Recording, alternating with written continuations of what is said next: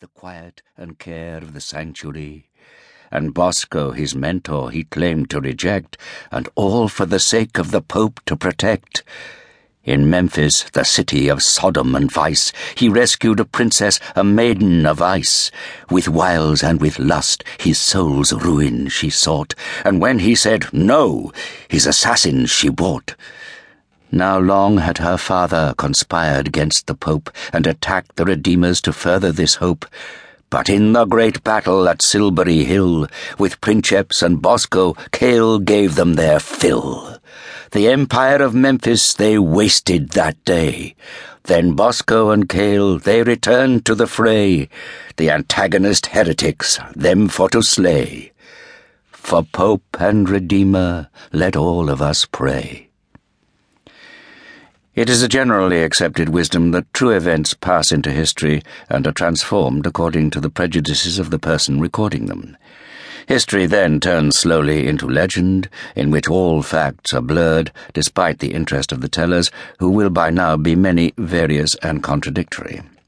Finally, perhaps after thousands of years, all intentions, good or bad, all lies and all exactness, merge into a myth of universal possibility in which anything might be true, anything false. It no longer matters one way or the other. But the truth is that a great many things depart from the facts almost as soon as they happen and are converted into the great smog of myth almost before the sun has gone down on the events themselves. The doggerel above, for example, was written within 2 months of the incidents it so badly attempts to immortalize. Let us go, then, through this drivel, verse by verse. Thomas Cale had been brought to the grim sanctuary of the Hanged Redeemer at the age of 3 or 4, no one knew or cared which. As soon as he arrived, the little boy was singled out by one of the priests of this most forbidding of religions, the Redeemer Bosco, mentioned 3 times in the poem, not least because he was the man who caused it to be written. It should not be thought that this was inspired by anything so simple as human vanity or ambition. The Redeemers were not only infamous for their harsh view of the sinful nature of mankind, but even more for their willingness to enforce that view through military conquest, led by their own priests, most of whom were brought up to fight rather than preach. The most intelligent and the most pious, a line more easily blurred among the Redeemers than elsewhere, were responsible for ensuring correct beliefs and the administration of the faith in all its many conquered and converted states. The rest were reserved for the armed wing of the one true faith, the militant, and were raised and frequently died, the lucky ones went the joke, in numerous religious barracks, of which the largest was the sanctuary.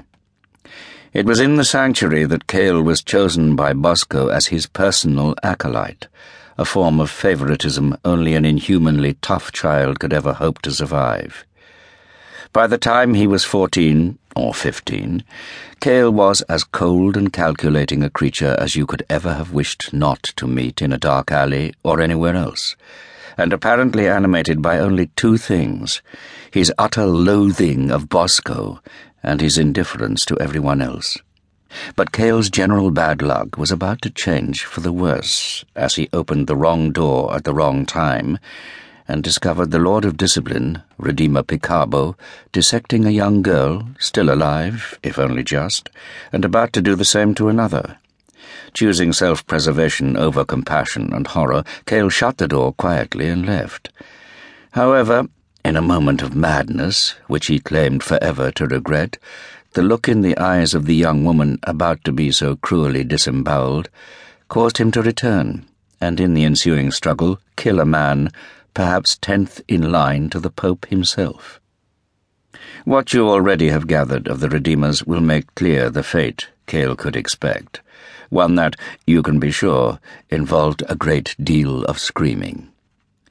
If escape from the sanctuary had been easy, Cale would have already been long gone, while, as the twaddle of the Lay of Thomas Cale claims, it did involve a rope, there was no plot to murder the Pope. Another invention of Bosco's to cover up the flight of an acolyte he had particular reason to want back, a reason that had nothing to do with whatever bizarre and revolting business Picabo had been up to. What the poem does